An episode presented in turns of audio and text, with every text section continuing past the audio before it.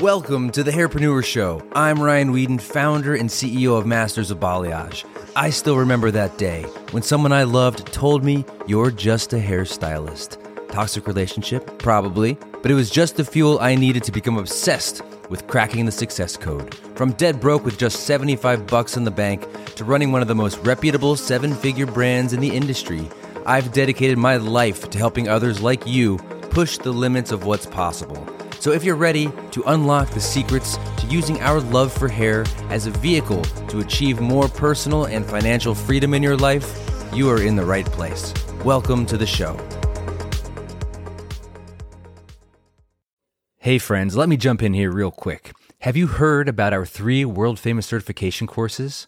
If balayage is your thing, we've got the Balayage Masters program, or BMAP as our students like to call it. If blonding is your thing, we've got the Blonde Masters certification course. And if extensions are your thing, we've got the Extension Masters certification. We call these the trifecta of the world's highest earning specialties. That's because if you master just one of them, you'll be madly successful. But if you master all three, you'll absolutely dominate the game. Charge what you want, work where you want, work when you want. All of these comprehensive programs fast track your experience and make you an expert faster. From modern fundamentals all the way to advanced mastery with topics like full bleach outs, zigzag foilage, and hybrid blonding, and with extension masters things like hidden placement, modern beadwork, and stitching, you'll gain years of education in just days. With hours of immersive video training, color theory, skill strategy, accountability, live training, not only will you feel completely transformed by the end of the program, as if you've accelerated through years of hard work, you'll also gain an unstoppable confidence to not just raise your prices in value, but to create the life you want as a certified specialist. You know that feeling you get when you return home after a hair show and for a few days you feel like you can do anything? Well, imagine feeling like that every single day without the feeling fading. Now, that's what our programs give you. Try one, try both, or go all in and try all three. Some of our best students have already taken the course multiple times. That's how good they are. Register now and see for yourself at www.mobnext.com. That's M O B N E X T.com. Mobnext.com, where hairstylists get ahead and stay ahead. Hey, everybody. I'm going to be real with you today. Not that I'm not real with you, but I'm going to tell you something. Next week, I have to get a colonoscopy. I'm, I'm at the age where I have to be put under for a colonoscopy.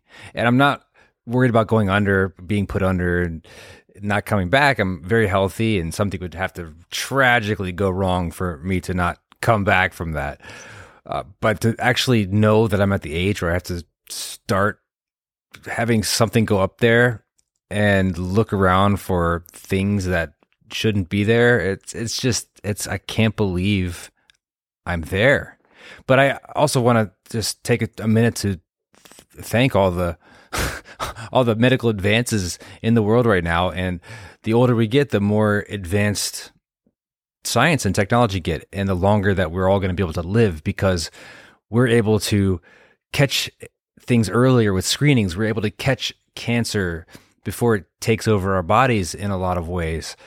Right now, there's it was just in past generations just too hard to avoid, but now we are actually finding ways to live longer, finding ways to detect diseases earlier and those that can be cured and treated we can take uh, preemptive steps to make sure that they don't happen and don't take our lives earlier than we want. Now, I know this isn't probably the most exciting way to start a podcast. Ooh, I'm, something's going to go up my butt and, and, and I'm going to, uh, make sure nothing's there. But it's just, it, it's a reminder to everybody watching that if you're not putting your health in, in a priority state, if you're not watching it, if you're not taking care of yourself, if you're just waiting till something happens to be reactive, that is not the way to live because by the time you catch something, it might be too late. Now is the time. When was the last time you've been to the doctor? My brother hasn't been to the doctor in I don't even know how many years. I don't know if he's afraid to go. I don't know if he's just too macho to go. I don't know if he just. I know he can afford it, but I maybe some people are just afraid of like what doctors are going to find, and whether that's the case, maybe. But what if it's something so small that could be fixed early on? That if you had found it when it, it was at its infancy stage, you could have cured it. You could have had it removed. You could have dealt with it, medicated it, something. But by the time that it has progressed to a point of no return, that's it's just sad because there's someone in my life right now special who has a has cancer and it's not the kind of cancer that goes away. It's the kind of cancer that it's a life ender. And I don't r- want to get too far into that, but I'm not alone. People in our lives we that we love, they they get sick. Some of them recover, some of them don't. And in these last moments, these last years of our life, of our loved ones' lives, it's important that we look at who we are and how we're showing up in the world and how we're showing up as a as a son, as a as a father, as a friend, as a leader, as a role model so that we not only walk the talk but that we are truly that person that we want to be when we look ahead in the future. We don't get bitter and angry when something bad happens to us. We find the light and we show it to others. Life is hard. Life is. Eh, I was listening to somebody the other day about why we're all waiting, why we're all taking our time in life, why we patience. Sure, it's good to have patience on on some things, but man, this is it. We have one shot at this. We have one life to live, and the years could be long, they could be short, but it's still we have one shot at every age that we get to live.